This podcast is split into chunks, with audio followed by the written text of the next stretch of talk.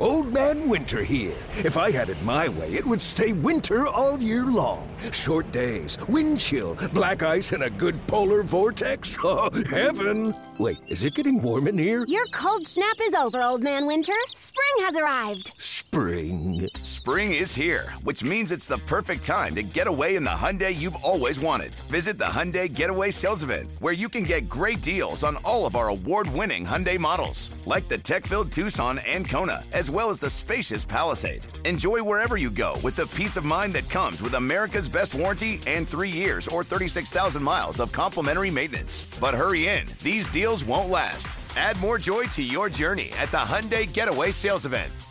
Now get 0% APR or up to 1500 bonus cash on the Hyundai Tucson. Now, during the Hyundai Getaway Sales Event. Offers end soon. Call 562 314 4603 for details.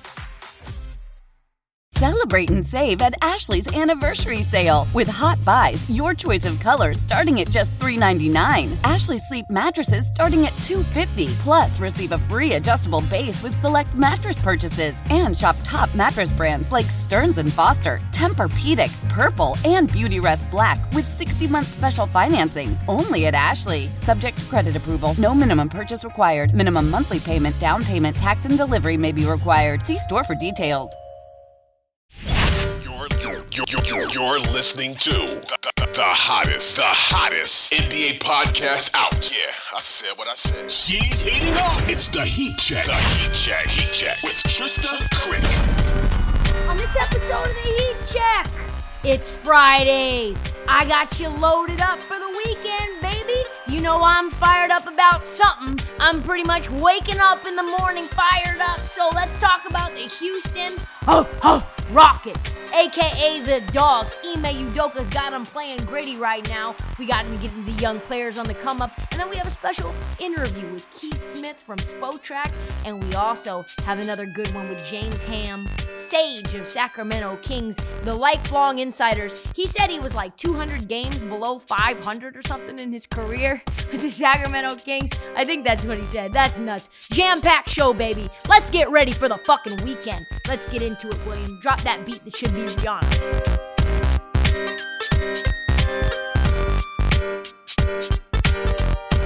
You wanna know what I'm fired up about? Let's talk about them. Let's let the world know. I know it's early, I really do. But the Houston Rockets, could they be good? Like, is this a good team? Is this a playoff team? I think it's a playoff team. Let me tell you, I sort of saw it coming, but didn't see it coming. Big time faith in Ime Udoka. You know what time it is. One in the uh and one in the ah. You know what I'm saying? From the looks of things, that's a callback to the the shocker that Ime threw up. From the looks of things, no one else saw it coming. You know what I mean? But this this man Ime Udoka did it in Boston, and he turned those young pups into straight dogs. Turned those golden retriever pomadoodles, those schizodoodles, into straight Rottweilers. In their last four games, the Houston Rockets are 4 0 with an average margin of victory of 21 and a half points. Oh boy! Oh boy! Ime, Ime Udoka, you sly devil. It doesn't matter where you go, you just continue to make teams good. You make moves. He's made a lot of teams who passed on him look like idiots. Let's break it down. According to Brett Usher, the Rockets are eighth in offensive rating, seventh in defensive rating, fifth in net rating. Daddy's home, home forever. You know what time it is. You know what other teams are top eight in both offense and defense? Philadelphia and Boston. That's who. Wow. That's incredible. What is going on? This is the Houston Rockets we're talking about. Remember Stephen Silas? You remember him? I don't know if you remember the moments that I remember where they'd put him up on that damn podium and he'd have to say, I don't know. I don't know why they're so bad. It's like I've got the same thing to say every day. They just don't listen. Them pups are peeing all over the house. Not with Ime Udoka. What were the Houston Rockets like under Stephen Silas last year? You would be like that Eric Thomas motivational speech where it was like, compete! Compete! Many of you are acting like you are not competing. Act like you're playing basketball. Act like you're playing football. Compete! I need effort. So they add Fred Van Compete. They add Dillon Brooks, villain, the Dillon, and they have set the tone. No soft poo poo around here. And we slandered those moves, didn't we, boy? Ooh wee. Yes, they are so overpaid. 40 million for a 6-1 point guard with a bad back. Ew. Dillon the villain as your key rotation plate piece. Ooh. And they're balling out though. They really are. They're impacting winning, just not in the way that you think they are. For example, in the win against the Los Angeles Lakers, the team that went to the Western Conference Finals last year, you could make minimizing comments all you want about who was in the game and who wasn't, but the truth is, LeBron was. And this is a team that went to the Western Conference Finals. They outscored the Lake Show by six points or more every single quarter in a 34 point rout. An embarrassment a curb stomping like you have never seen before. Urgh, woof, woof. Dillon Brooks had five points in that game. Fred VanVleet had Fred Van Compete had nine points. They were a combined plus 46 for the game. What does that tell you? Someone needs to let Cam Thomas know that you can do more on the basketball court to impact winning than just put the basketball inside the hoop. Their defense has been ridiculous. They combined for eight rebounds and 11 assists. Brooks has been all defensive team level since he got to Houston. He's kind of been all defense since he was even in Memphis, even when he played for the Oregon Quack Quack Ducks. And Fred VanVleet, Fred Van Compete, has been the veteran presence that they have always needed but lacked. He don't play no games either. Fred VanVleet. He was so mad at Scottie Barnes last year. He's like, get me the fuck out of this place where they eat poutine for breakfast. They are a team that never quits. It doesn't matter. It doesn't matter how much they're up, how much they're down. They are a team that quit a lot in the third quarter last year. They just let go of the rope. Not with Fred Van Compete on the team, no sir. And guess what? The kids are following suit as a result. They buy in what Ime Udoka has to say, buy into what Ime Udoka is preaching before they fucked up the Kings, before they embarrassed the Lakers. Jalen Green right now playing off ball, averaging 20 points per game on 46% shooting and 45% from three. Are you serious? Jabari, I have no confidence Smith under Stephen Silas is now averaging 14 and 7 on 50% from the field and 40% from the three. Ugh. Alperen Sengun, who many of us didn't know whether he was going to be left out of the rotation. Maybe he's the odd man out because he doesn't play any defense. He manhandled Domantas Sabonis, by the way, another all NBA player, twice. Sengun is averaging 18, 8, and 6 on 60% from the field. And then we got Uncle Jeff, Uncle Jeff Green. He's another veteran presence. He's making some culture changes in the group. Aaron Holiday played well. Jae'Sean Tate looks good. They did lose Amen Thompson to injury and you thought maybe that would be some sort of a downgrade, but it's not. Cam Whitmore got sent down to the G League, but I don't know why. It doesn't seem to matter either. This team is solid, even if they seem a bit thin.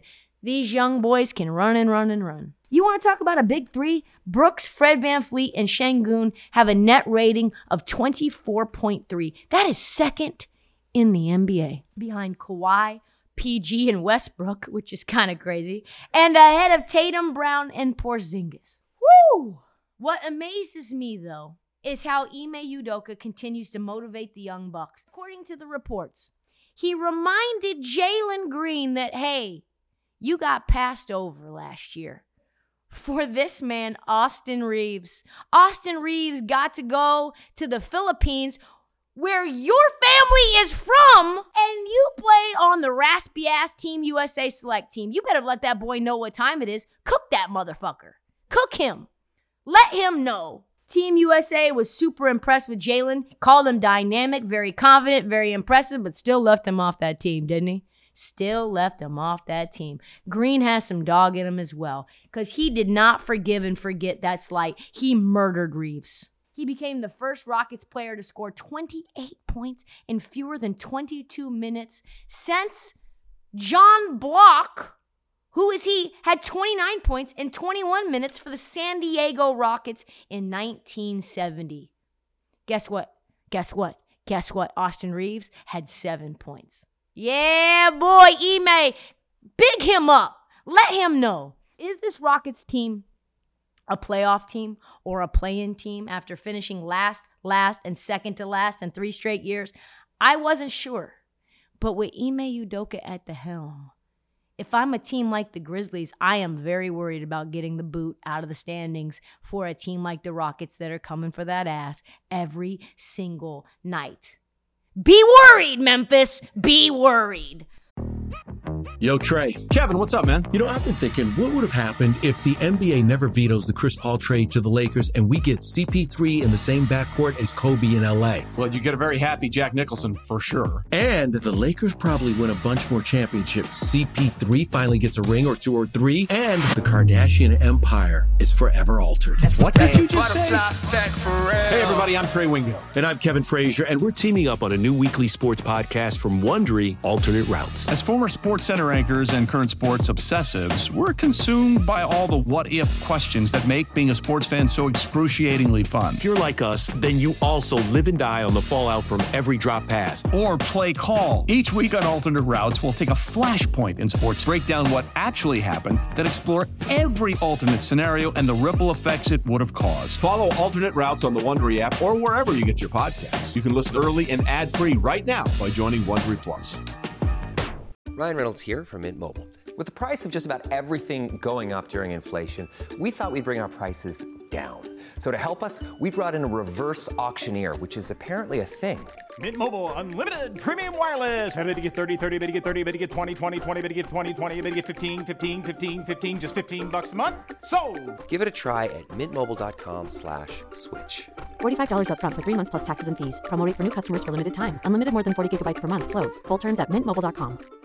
The national sales event is on at your Toyota dealer, making now the perfect time to get a great deal on a dependable new car. Like a legendary Camry, built for performance and available with all wheel drive, you can count on your new Camry to get anywhere you need to go. And with available features like heated seats and a multimedia touchscreen, you can stay connected in comfort and style. Or check out an affordable and reliable Corolla with a trim for every lifestyle, from the hip and agile sedan to the sporty hatchback. There's a dependable Corolla built just for you. Plus, both Camrys and Corollas are available in hybrid models, so no matter your style, you can drive efficiently and affordably. And right now, your local Toyota dealer has more vehicles in stock and is making delivery on new vehicles almost every day. So visit your local Toyota dealer and check out amazing national sales event deals on Camrys, Corollas, and more when you visit buyatoyota.com. Offers end April 1st. Toyota, let's go places.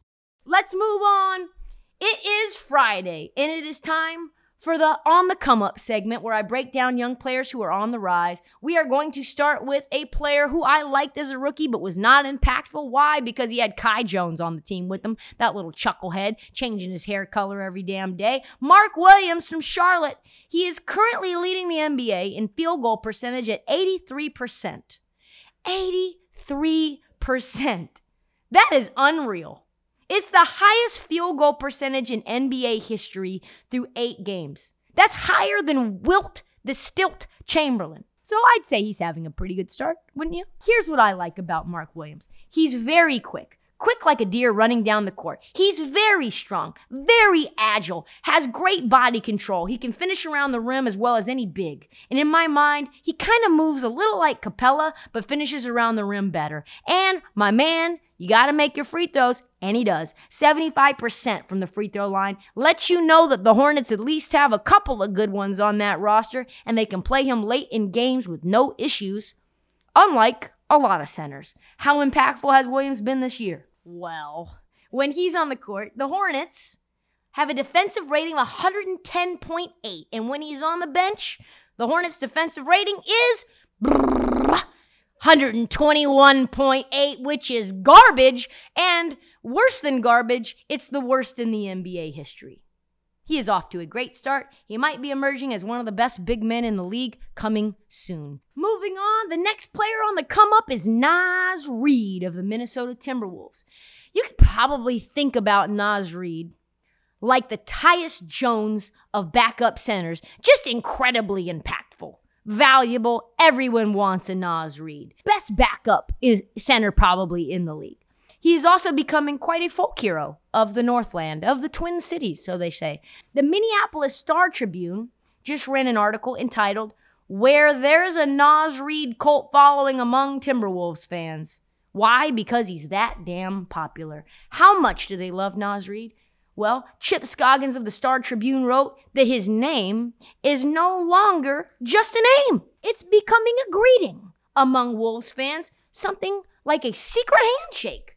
Those who know it, they get it. Fan Jordan Alamat spotted a guy wearing a wolf shirt at the state fair this summer and he said, Naz Reid. And as he walked by, and the man simply replied, Yeah, Naz Reid. It's like peace be with you, and also a greeting, Alamat said. It's a religious experience. Naz Reid is now a religious experience. Why are Wolves fans in love with Naz Reid? One off the court, his personality is awesome. Undrafted player, he worked his ass off to get a big contract, kind of like Adam Thielen. Finally, he stayed for less money because he loves Minnesota. Why? Who fucking knows? Any anybody who loves the snow that much, give him their fucking money. And he doesn't even have to get that many minutes really to be impactful. He's playing behind Karl-Anthony Towns and Rudy Gobert, and we were all scratching our head. Why would they need a third center? Now we know. Naz Reid. All of it is built around his on-court play, of course centers on his defense. He stretches the floor. He hits threes. You look at this Wolves win over the Celtics, for example. Off the bench, Naz Reid had 14, 4, and 2, 5 for 9 from the field, 2 for 4 from 3. Jesus Christ, a center making 50% of their threes is ridiculous. That's Bemote status. Remember when Karl-Anthony Towns was like, I'm the biggest big man, best big man three point shooter of all time, whatever he said? It's like that. He's a massive part of the defense. He had two blocks and two steals in 25 minutes. The Wolves just held four straight teams to under 40% from the field and under 30% from three. Remember, the Wolves were terrible on the perimeter last year from three. No team, though, in the NBA has done that in the last nine seasons. Naz Reid. Oh, by the way, Two of those opponents were the Celtics and the Nuggets, number one seeds in both conferences when they played. So, how about that? So, Naz, not only becoming a cult hero in Minnesota, he's also a huge reason that the Wolves have such a strong start and such a good defense. Best player off the bench at any position. And if he doesn't get love for six man of the year, that is a fucking travesty. Let's move forward. Our final player on the come up is is Matt Ryan? No, not the retired broken quarterback, sir. I'm talking about the six-six forward for the New Orleans Pelicans. Undrafted out of Chattanooga, Matt Ryan has played for Boston, the LA Lakers, and the Wolves before landing this year in New Orleans. So he's been coming off the bench, right? He's in this fill in role for the Pelicans this year and they need the help. They are a dumpster fire. I think CJ McCollum now has a collapsed lung. You've got Jose Alvarado, who's still dealing with some health issues. Zion Williamson is off the team right now for personal reasons. Congratulations, Zion Williamson just had a baby. Mariah Mills is currently trending. Guess why? Who knows why? There's more players that are injured as well. But guess what? Guess what? Guess what? He's averaging 10, 2, and 1 on 24 minutes, including 13 points a game in his last four. More importantly, though, he's shooting 40% from three. And that's something that the Pelicans desperately need. We know that from deep, they only have a few gunners. Brandon Ingram ish. They had Jose Alvarado, but he's not been playing. They got Trey Murphy, but he's been a little up and down and injured. But you think about this the thing about Ryan Matt Ryan. He's the type of player that almost every team needs when they suffer major injuries, right? All teams of the league, the Pelicans probably need Matt Ryan more than about anyone. Trey Murphy, Naji Marshall, both out. Now Herb Jones missing games as well. Been very, very cool to see a fringe player get a chance to play and show why they belong. In some ways, you could say that Matt Ryan kind of reminds me of uh, Max Strus, a wing that can shoot the eyes out of the bucket from deep, shoot the leather off the ball and who doesn't impress you physically at first glance, but He his 20 points on 6 for 8 shooting from deep against the Pistons though was a coming out party, so put a little respect on the man on the come up, Matt Ryan. Old Man Winter here. If I had it my way, it would stay winter all year long. Short days, wind chill, black ice, and a good polar vortex. Oh, heaven! Wait, is it getting warm in here? Your cold snap is over, Old Man Winter. Spring has arrived. Spring. Spring is here, which means it's the perfect time to get away in the Hyundai you've always wanted. Visit the Hyundai Getaway Sales Event, where you can get great deals on all of our award-winning Hyundai models, like the tech-filled Tucson and Kona, as well as the spacious Palisade. Enjoy wherever you go with the peace of mind that comes with America's best warranty and three years or 36,000 miles of complimentary maintenance. But hurry in, these deals won't last. Add more joy to your journey at the Hyundai Getaway Sales Event. Now get 0% APR or up to 1500 bonus cash on the Hyundai Tucson. Now, during the Hyundai Getaway Sales Event. Offers end soon. Call 562 314 4603 for details. Let Tend Dental make your dream smile a reality. We offer a variety of top rated treatments, including Invisalign aligners. And for a limited time, Tend is offering $750 off orthodontic treatments. Offer valid through January 31st, so don't wait. Visit hellotend.com slash sale. That's hello, T-E-N-D dot com slash sale. And book your free consult today. Here's a little appetizer before we get into the main event interview with James Ham. We had the great Keith Smith on from Spotrac on my nightly show, BetMGM Tonight. By the way, I have a betting show that's on Monday through Friday, 7 to 11 Eastern Standard Time. It's a lot of hours, so why don't you come join us? Enjoy, sweat out some bets from all around the association, the NFL, college football, college basketball, and women's hoops. I was joined by my co hosts, Nick Ashew and Ryan Horvat. Keith, always insightful. So let's get right into it. Keith Smith jumps on with us now, and uh, you know, you know what? Let's start with your Celtics a little bit. I'm looking at a team right now, Keith, that God, they look like, if not the best team in the NBA, pretty damn close. But we got the Sixers up four on them. About two minutes to go here in the second quarter. When you watch the Sixers, and you see what's going not just tonight, but just just in general for the Sixers team. I don't want to say like, hey, are they better than what they could have been with James Harden, but it just felt like there was a distraction there, and in some ways, I don't know, maybe he held them back somewhat. Do you see a Sixers team that is maybe I don't know has a higher ceiling now, just given the way they're playing without James Harden?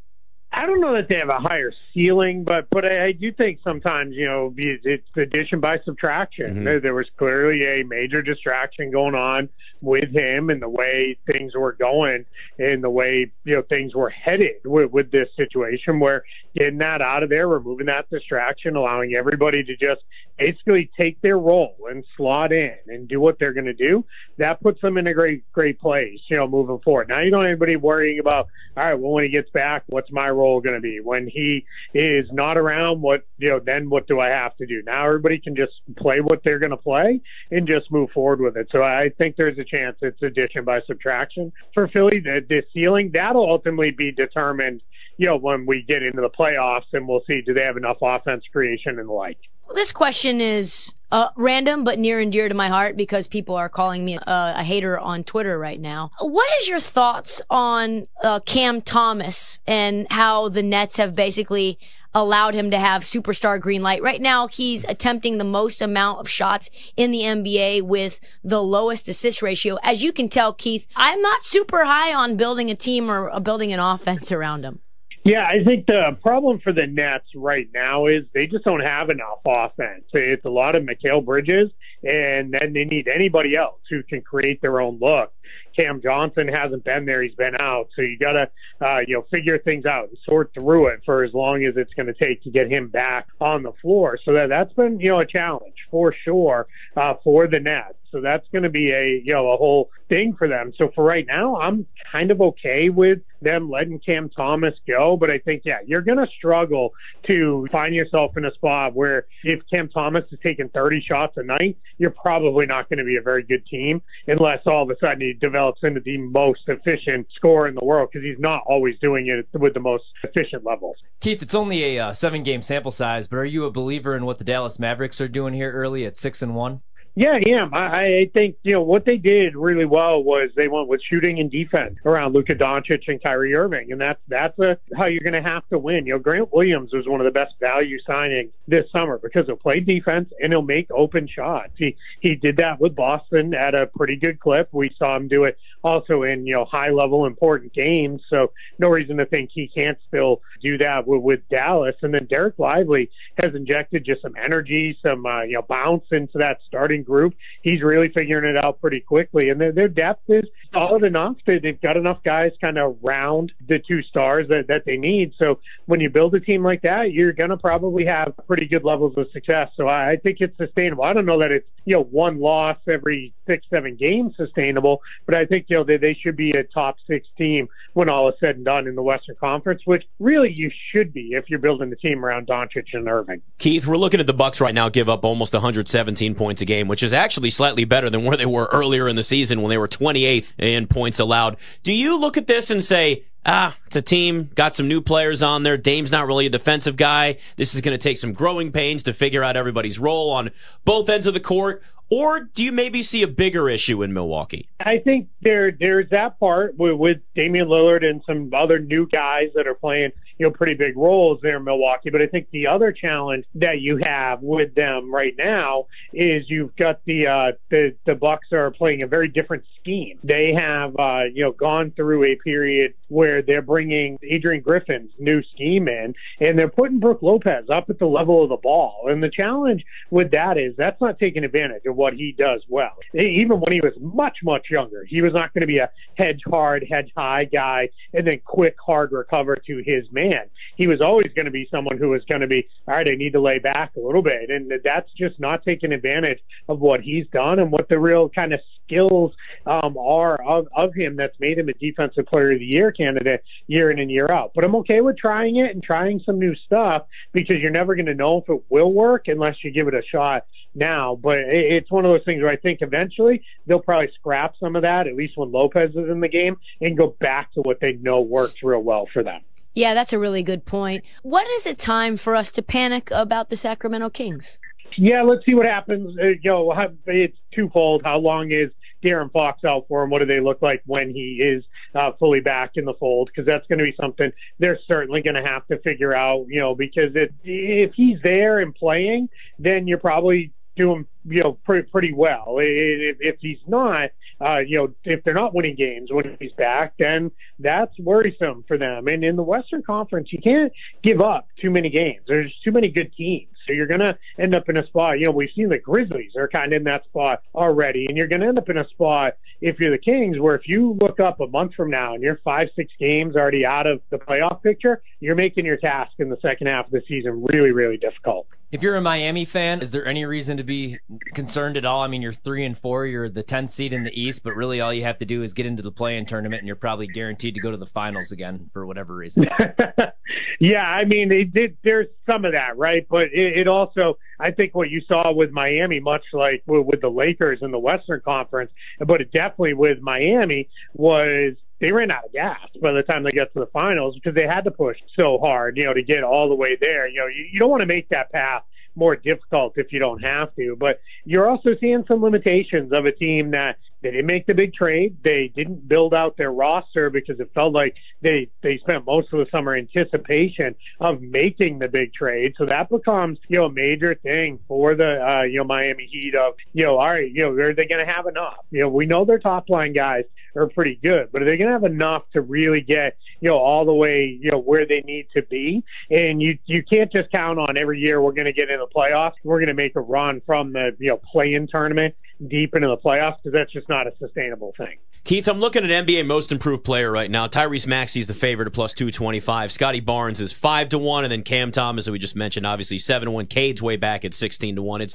it's kind of a weird award like, you know, there's no real it just kind of feels like you have different situations every year when a player wins. Sometimes a guy could just jump up and be an all star. Sometimes it's bigger roles. Sometimes it's new team, whatever the case is. Does this kind of just feel like as long as Tyrese Maxey keep, keeps pace with just the season that he started to have already, this is his award to lose? Or could you see anybody like a Scottie Barnes, a Cam Thomas, maybe even a Cade Cunningham jumping up and maybe winning the award? Yeah, I think uh, fair or not, I think a lot of times team record Mhm. gets involved in these kind of uh, awards too, and that probably really shouldn't be. It should just be based on you know what did the guy do. But like a guy like Cam Thomas, for example, it's more role. He, he's always kind of been this guy. I don't know that he's any improved. I think he's just always been a guy who can score buckets if he's given the opportunity, and he's certainly been given it right now. Maxey, I think what you're going to see is can he keep up the playmaking and keep up the defense? If he can keep up those two things, that's much improved because now he's not simply a scorer. I'll give you another guy though who I really think by the end is going to be some someone that people will be talking about, especially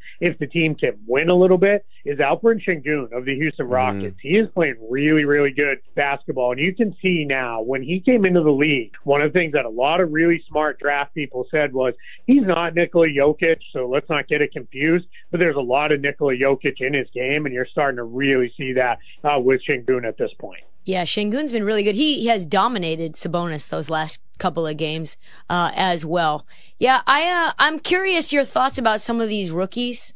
Right, like Scoot Henderson's been injured, but I think maybe he started off a little bit slower than a lot of people expected. Brandon Miller's been kind of up and down. Keyonte George finally in the starting lineup. Like, who's been the most impressive rookie so far to you outside of Wemby? All right, I was going to say if we're taking him off the table, I mean I'll, throw Chet Holmgren in that mix too because he is still a rookie the way the league classifies him. So I, I think he's played really, really well and done a lot of good stuff. But yeah, you you, you mentioned a, a couple guys who, who have looked yeah at times. I think Brandon Miller is starting to figure stuff out a little bit, and he's starting to get a little bit more opportunity with Terry Rozier out. I I think it's just Charlotte's in such a weird place. They have a lot of guys at that forward spot. We don't know what it'll look like when they get back to Miles Bridges in the lineup and when, when that comes, if if it comes, you know, with his more recent trouble. So we'll see what that all looks like. But yeah, I, I think it's you know th- this is obviously it's Wembanyama's race to lose here, but I think Holmgren has done some stuff for sure, and and I think Scoot Henderson. I I know what you're saying, and I've heard a little bit of that where a couple people have said, yeah, yeah, some you know it started off slow, but I think the one thing is that's a really really hard position in the NBA to adjust to, especially when your coach is a former point guard. The the, the level ex- of expectation there is quite high, so I'm still very very high on Scoot Henderson. I think he's going to be a great player. It's just going to take him a little bit to get there. Yeah, could you kind of just give a, a little bit more uh, detail in terms of how difficult it is to step in and be a point guard on a and have to lead a team as a rookie? Yeah, you're processing a lot right out of the gate. You're running the offense. So not only are you making the calls in transition, uh, generally, which especially for Portland, they're playing a lot up and down games right now. So that they're looking for him to kind of run those things. The guy he thought was going to be his backcourt running mate, who should have made life easier on him, Anthony Simons, got hurt right away. So that makes it a little bit more difficult. Then you're trying to process when you do get into the half court, your coach is setting you up and all right, this is what I want to run and you know, let's make sure we get into it. And you're trying to make sure we're on a team with a whole bunch of new faces too that, you know, all right, let's uh you know, get everybody on the same page here and that that makes it hard as well. And then defensively, you know, you're you're kind of the head of the snake there at that position. You're the one stepping out, uh, you know, up there. If you're guarding on ball, you're going to be involved in a lot of on ball actions, a ton of pick and rolls. And you're going to put that guy through quite a bit. So I think Scoot Henderson's, you know, he, he's done well considering all you have to absorb at the point guard position. But there's a reason why, you know, everybody says point guard. You got to give him a year or two to really adjust to the speed. And this is even for a guy who played at a professional level for the last couple of years with the G League Ignite. The NBA is just a whole different ballgame. Keith, I have to ask a uh, selfish question here as a Bulls fan because I knew it was going to be bad, and I know they won their last game, but now they're three and five, and they've scored 98.1 points per 100 possessions. They've been outscored by uh, 20.8 per 100, so it hasn't been good. It's been actually worse than I thought. Any chance that they're sellers at the deadline? I would like to say yes. I think the challenge is it's just not what they do. Eh, You know, under Jerry Reinsdorf ownership, they've never really bottomed the team out. It's happened a couple times, but it's happened naturally through, all right, just the wheels came off. We had way too many injuries, and now here we are, uh, the Derek Rozier, for example. So that's the challenge is, you know, unless they are willing to lean into saying, all right, the best thing is let's trade a bunch of guys, really bottom this thing out and be bad. I just don't know if they're going to go in that direction. And that's unfortunate because as the roster is hmm. built right now, they're never going to be better than a team that's battling around the play-in line. And that's just, you know, for my Yeah. money, that's not good enough. I I don't want to be there every year. Thanks, Keith. Always good to talk to you, buddy. Thank you to Keith Smith and the whole crew at BetMGM tonight.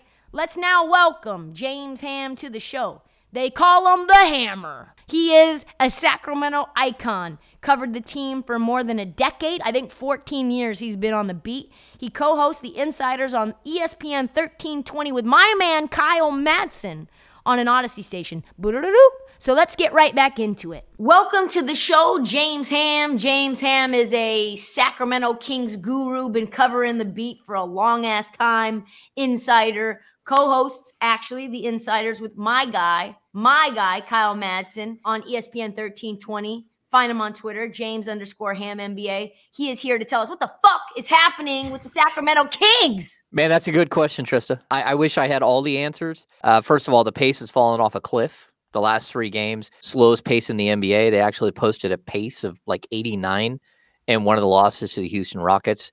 Uh, De'Aaron Fox is out, and they just don't look like themselves without him pushing the tempo. But that's not an excuse. It's okay. This is a fast-paced team. They should be moving the ball up and down the court. It shouldn't be all on Davion Mitchell to deliver pace. But they are searching right now and they definitely did not expect something like this to happen in the first week of the season, uh, where they went from really high uh, with a win opening uh, to open against Utah, a win over the Lakers, a couple of losses to the Golden State Warriors, and then to just fall on their face against the Houston Rockets twice. They did not expect that. Yeah, you know, the question you mentioned Davion Mitchell, and you know, I'm a big fan of Davion. I love him. There's I've got no negative things to say about Davion, but his player comp isn't the same as De'Aaron's. They're not like you can't just substitute Davion into the lineup and it be anywhere close to the same style of offense. The closest player to me on the roster is Malik Monk.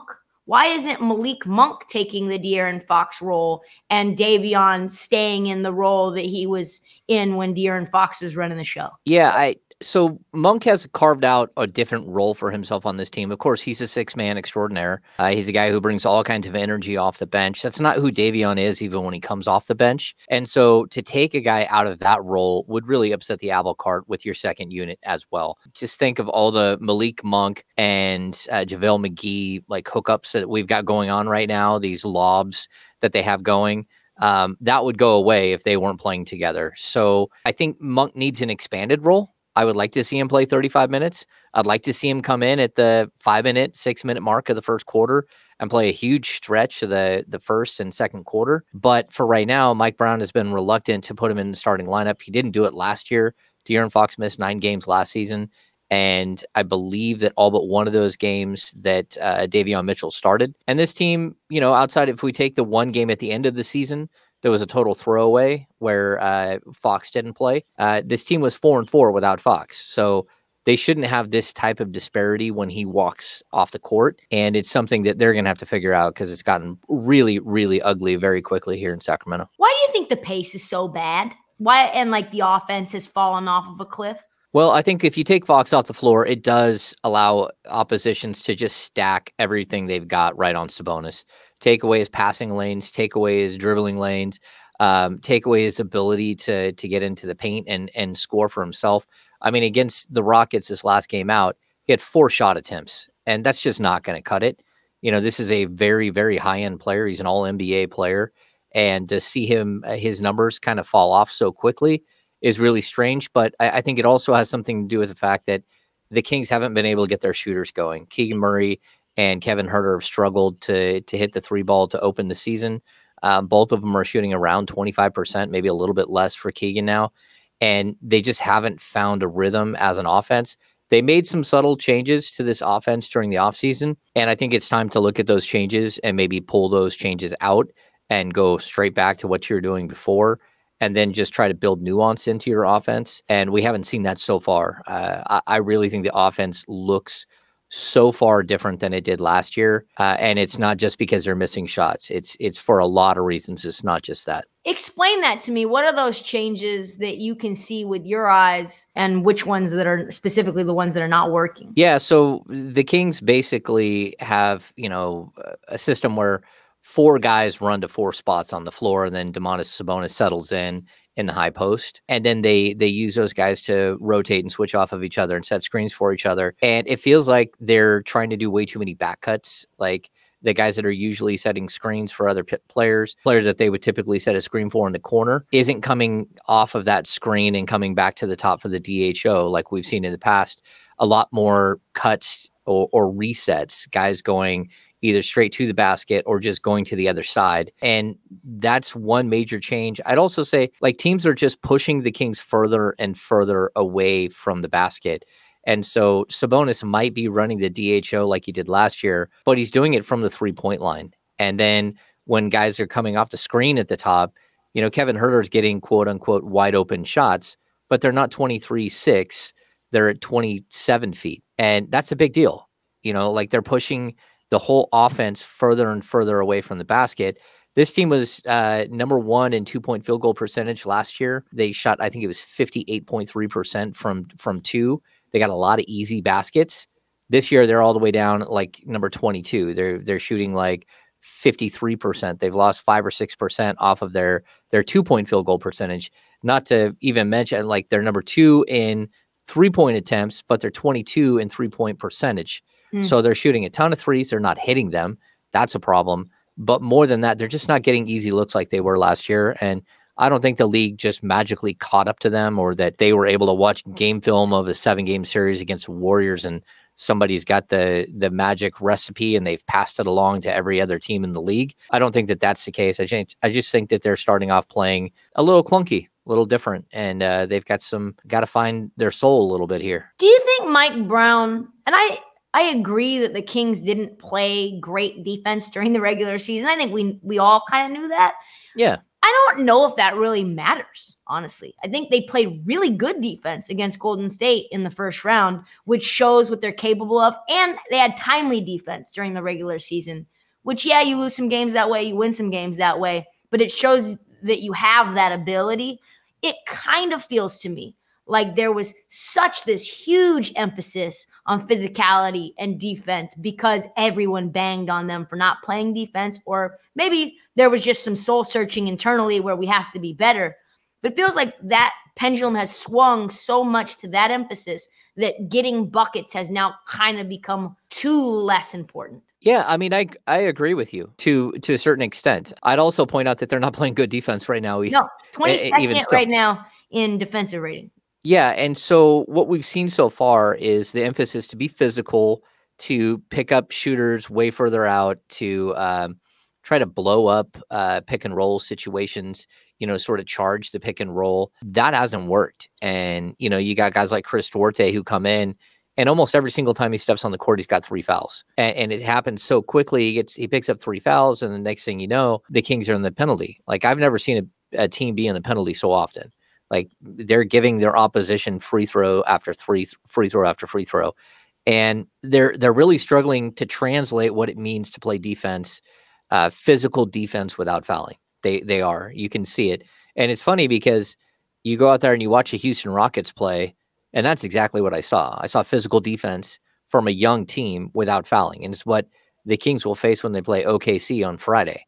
They'll face a team that really plays physical, hard nosed defense without fouling. And sometimes they pick up fouls, but overall, the concept is to play it without fouling. This is not what the Kings have done. Uh, the other, the opponent, I don't know what the the number is, but I'm going to guess that they're they're giving up eight free throws uh, attempts more than they're getting every single night on average, and that's just not going to cut it either. So they they've got to figure out a way to translate what Mike Brown is asking for.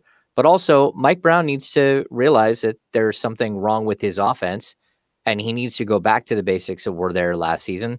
They haven't made enough structural changes or, or replacement pieces uh, in place to actually change what they were doing last year. The only difference is Trey Lyles hasn't played a game this season because of a calf injury, and De'Aaron Fox has missed three going on four games. Outside of that, this offense should have been flowing like it was before, and we're seeing a lot of standing around. So the uh, the emphasis on, emphasis on defense, it very well could be a, a big part of the problem here. I'm very curious about Kevin Huerter because he was so good for a lot of last year, hit game winners, and was the a kind of a part of the soul of the fun and the vibe.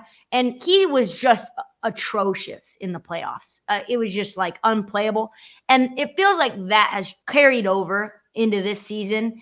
And I'm not sure if it's a confidence thing.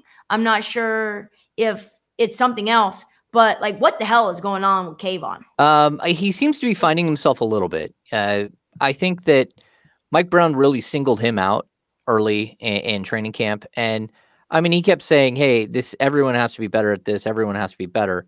But it's it's Kevin who is losing his spot in the rotation, or potentially losing his spot in the rotation, or literally had Chris Duarte start for him in a preseason game, and so I think he. Uh, Mike Brown maybe overestimated the the psyche of Kevin Huerter. He put a lot of onus on him to be better defensively and to make all these changes, but also like he just became the poster child for everything that was wrong.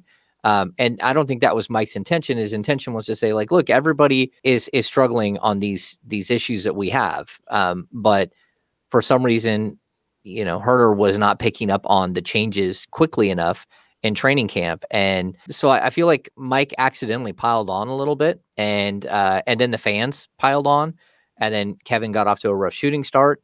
And next thing you know, this thing snowballed a little bit. We're seeing him figure it out slowly. The rebound numbers are way up. He's starting to pick up assists. But I mean, we're talking about a team that just lost a, a starter who averages 31 points, but also, you know, 23 and a half shots per game in De'Aaron Fox. And instead of replacing those with guys like Kevin Huerter or guys like Domantas Sabonis getting more shots or, you know, Harrison Barnes, they just don't shoot those 23 shots anymore. They slowed the game down so much that it's almost like they just have a ghost as a fourth player that's not actually on the court. And uh, they're really struggling to find it. And and I think that Kevin's shooting woes are part of that.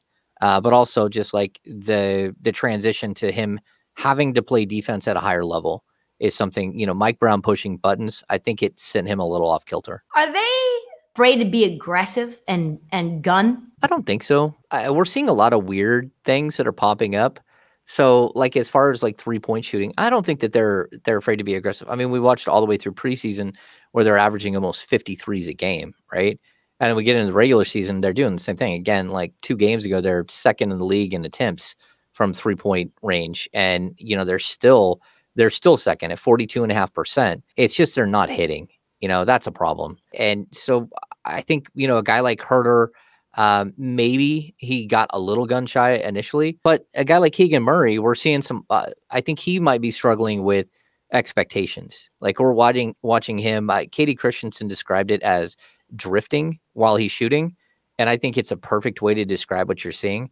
Like he's just not getting his feet set.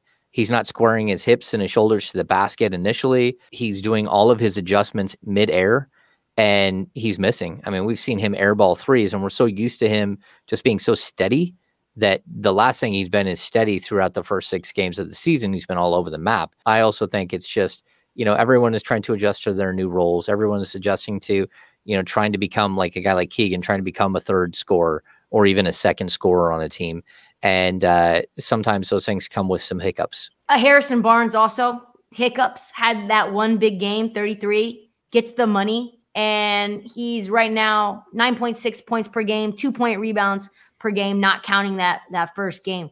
Like, why do you think he's struggling? Yeah, it's a great question. Um, I, I think more than you know, like his shooting percentages are fine right? Uh, up until he had a like a clunker of a game in the second game against Houston, uh, he was shooting well over 50% from three. Problem is, he's just not taking any shots. He's not in the flow of the offense. And there has to come a point where Harrison has to be part of the solution and not just saying, well, you know, it wasn't really Harrison's fault. It, it to me, it's really strange because overnight he kind of became Andrew Wiggins as, as a rebounder and as like the rest of the game outside of, you know, the defensive prowess of, of Wiggins.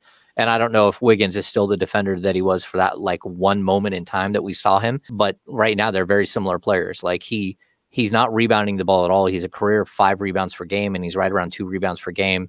Uh, and this started this dated all the way back to like it started in February last year. Started dropping off to like three, three and a half rebounds per game to finish out the season and uh, like there's there's really not a huge reason for that outside of him just not going and getting rebounds from what i can tell it's not like someone else started stealing all the rebounds. Sabonis was there the whole time. So, like, he's going to have to make some adjustments here and he needs to be more vocal. So, if you don't have De'Aaron Fox out there and Domantas Sabonis and, and Harrison Barnes combined for 10 shot attempts in, in a blowout loss to the Rockets, and, you know, again, they had plenty of time. They even played in the fourth quarter. That's just not acceptable. And there there needs to be some accountability, not just for you know Davion Mitchell who who, isn't pushing the tempo fast enough, or you know JaVale McGee who's got too many turnovers, or Malik Monk who came in the game and picked up three fouls and like had to go leave the game and looked totally disinterested against the Rockets in the second game. But also for the guys that are out there that are your leaders that that should have a voice in what's happening. Yeah, I I'm curious. It feels like you kind of think one portion of it is obviously the accountability on the players, but a lot of this is just tweaks that maybe shouldn't have been made by Mike Brown. That's possible. Yeah, I mean, you need to be better defensively. And and I understand that. Everyone should understand that that this team needs to be better defensively. But at the end of the day, it's really about net rating. It's not about offensive rating or defensive rating. It's about having a higher net rating and winning games. I think he did put a lot of focus on the defensive end. And I also like, let's be honest, it's not like anyone did him any favors. You know, you went into an offseason knowing that you didn't have enough length and athleticism at the wing to play elite defense. You knew you didn't have great defensive players. You came back with virtually the same exact rotation, except for you have JaVale McGee there and and you have Sasha Vezenkov and you have Chris Duarte. But again, these aren't major pieces that are playing, you know, tremendous amounts of minutes. So you're asking the same group of players to do something different than what they've done before. And yeah, it worked. Yeah.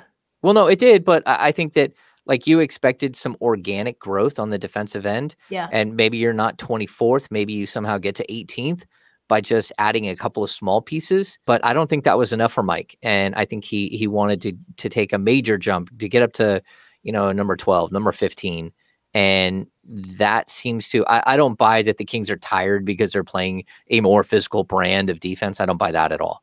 Uh, because they're not playing that that great on the defensive end, and I don't see that there's so much exertion on the defensive end that uh, that it should be costing them or their legs should be shot shooting the three ball. But uh, at the same time, I don't understand the the tweaks on the offensive end, and like they're subtle. And whatever it was, you know, Mike Brown said we had this specific play set in our in our bag last year, but we only used it like three times a game. Now we're going to use it like 30. And whatever that play set is, it needs to go because it, it there's something wrong right now. You can bring it back and maybe you can go, you know, double it up to six times a game that you do that. But for right now, they've lost the soul of who they were last year, which Mm. was this fun, crazy offensive juggernaut that everybody in the league is like, look at that. I mean, it's kind of like what we're looking at the Indiana Pacers right now and going, Yes. oh my goodness, that that sure does look like fun. Everyone wants to go play in that in in that offense. And they that was the Kings last year, and all of a sudden they've lost sort of like a, a direction of who they are. Mike Brown said nobody's position on this team is sacred, which felt like changes could potentially be coming. Like, what do you think he meant by that? Well, I think the biggest change that comes is that De- De'Aaron Fox steps back into the starting lineup, and everybody like takes a step backwards. I mean, it is a big deal that you know Domantas Sabonis has to be the number one eh, on your team for you know the better part of a week and a half now, and that means that just out of default, almost, it's that Harrison Barnes now you're number two, and that Ke- Keegan Murray or Kevin Huerter and you're number three, and you're number four, and Malik Monk you throw in there. Like it does matter that De'Aaron Fox is gone and that you're you're having to rely on guys that maybe aren't comfortable with where they have to be in your in your offense or you know where they have to be as like part of your scoring group but you know again like changes there aren't a lot of changes that can happen. Like what are they going to do? Are they going to put uh chris duarte in the starting lineup for for kevin huerter? Uh, to be honest kevin huerter hasn't been that bad the last two or three games. He was bad the first two games but then he's he's slowly starting to come out of whatever it was that was a problem. And uh, so if if it's not him, then who is it? I mean, is Kessler Edwards going to replace Harrison Barnes in the starting lineup? Are you going to bench Keegan Murray? Like the answer to these, no. Uh, Like Sasha Vezenkov isn't going to step in and take somebody's job. So, and, and certainly there's no way that we're going to see JaVale McGee start over Domantas Sabonis. So, what are we talking about here? Like maybe it's your spot in the rotation.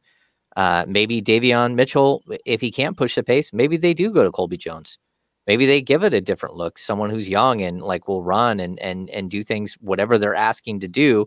He's just saying yes, sir, and going and doing it. But at the end of the day, you know, like you, you got to keep this group together. It's it's early and they're having a hiccup here, uh, but you're still only two and four to start the season. You think this roster is the same come trade deadline? No, yeah, I don't. I don't think so at all. Especially if they don't wake up very quickly. Uh, like there are expectations here that have never been here before, and uh, those expectations are going to play out in real time. Like if this team takes a huge step back and all of a sudden is is scuffling and misses the playoffs or is fighting for the back end of the playoffs, I don't think I don't think Vivek Ranadive and his group are are ready for that. They've treated uh, ticket prices like you know they they flex this thing. You know they've been waiting for a decade for this team to be good so they can bump ticket prices, and all of a sudden, boom, uh, ticket prices jump up. The last thing you want to see is this thing start to empty out towards the end of the season, and a bunch of finger pointing start to happen. So I think they'll be aggressive. I think they'll be aggressive uh, at you know after December fifteenth. That's when you know you can you can move guys that you you signed during the offseason, but the Kings don't have a lot of those players.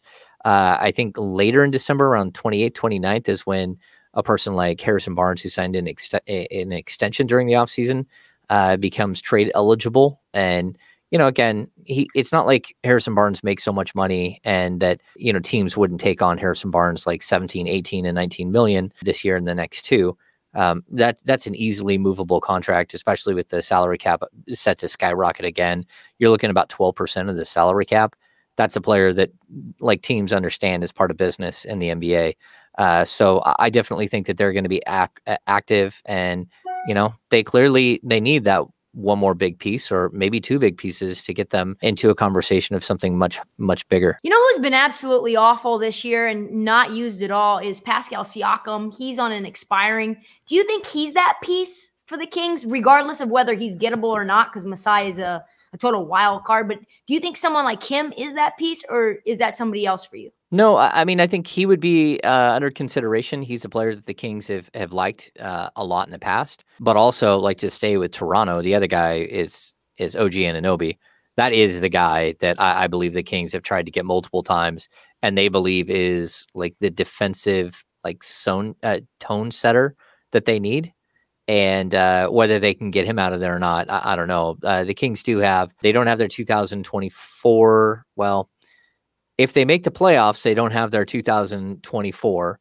Uh, if they they uh, miss the playoffs, then that that hold that they have on the first round pick, it's lottery protected in 2024, 25, and 26. So they can't trade it until 2028. But they still have some assets that they can move. They have these these contracts like uh, a Kevin Huerter or you know Davion Mitchell or uh, Harrison Barnes that you could package and and move. Um, I think they are they have movable pieces and movable contracts, but it's it's really whether or not they they can pull the trigger on something like that. I, I like Siakam, and in that situation, of course, you know you'd move Keegan Murray over to the three, and you'd figure out how to you know build around a different group. But I just don't think that Masai Ujiri is ever going to trade anybody. He'd rather let them expire and lose them like he did with Fred Van VanVleet than to do the right thing and actually, you know, get an asset for his players.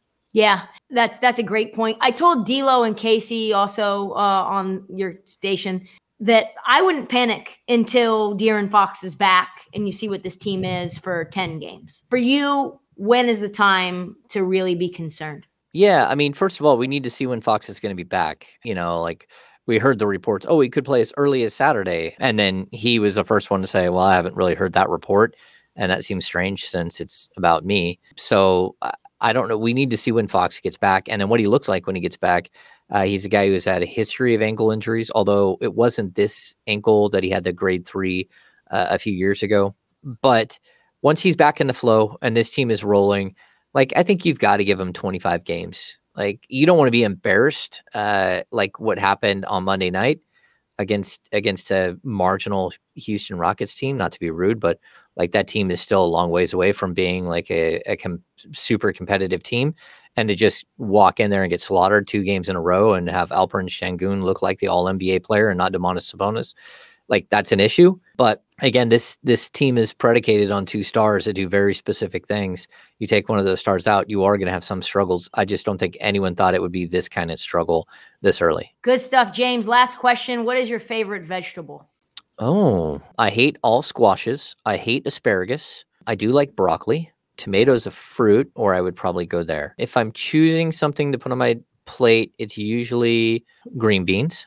You know, so like if I have a choice of like six things, it's usually that. I don't like Brussels sprouts. I don't like the bitter, the bitter vegetables. That's an interesting question. I don't know. I, I do like if I could say tomatoes. I, I grow a lot of tomatoes at the house, and we do a lot of like tomato and burrata with basil Ooh. salads and stuff. Yeah. Good stuff, James. James Ham. James, find him on Audacy on ESPN 1320, The Insiders with Kyle Madsen, who's also a hoot. Uh, he gives you everything up straight up, no angel dust, gives it to you like without any filter, and he's on the ground. Thank you so much for joining us, James. Hey, anytime, Trysta. That's all the time that we have for this episode of the Heat Check. Special thanks to Keith Smith and James Ham. Come back on Monday for an all new episode and check out the feed for past episodes and mini episodes which drop unexpectedly, like snowflakes from the sky or a loogie from the roof of a building. Do not forget to follow the Heat Check as we navigate the new NBA season. That means download, subscribe, tell your friends. If you know me personally and you haven't subscribed yet, why not? That's a great question. Why not? Even that stranger on the train who's buried in a book and they're walking down the sidewalk reading that book say, hey, psst, psst. a lot more effective if you just listen to a podcast, and I have one right there for you. Follow us on social at this heat check and at Trysta Krick on Instagram, TikTok, and Twitter. See you next time, folks.